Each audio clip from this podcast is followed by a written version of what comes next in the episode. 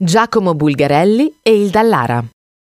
Nato a Porto Novo di Medicina il 24 ottobre 1940, ha vestito ininterrottamente per 17 stagioni la maglia del Bologna, collezionando 486 presenze. È in assoluto il calciatore ad aver indossato più volte la maglia rosso-blu. Giacomo è stato un grande capitano ed è diventato una bandiera per aver dedicato tutta la sua carriera al Bologna.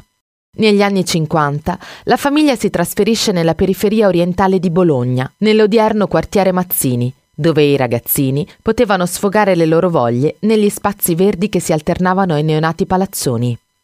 Leggenda narra che su quei cortili si affacciasse proprio la finestra dell'appartamento di Guila, Giulio Lelovic, che non si lasciò sfuggire quel piccoletto che correva a testa alta e giocava senza guardare il pallone, condotto con tocchi eleganti.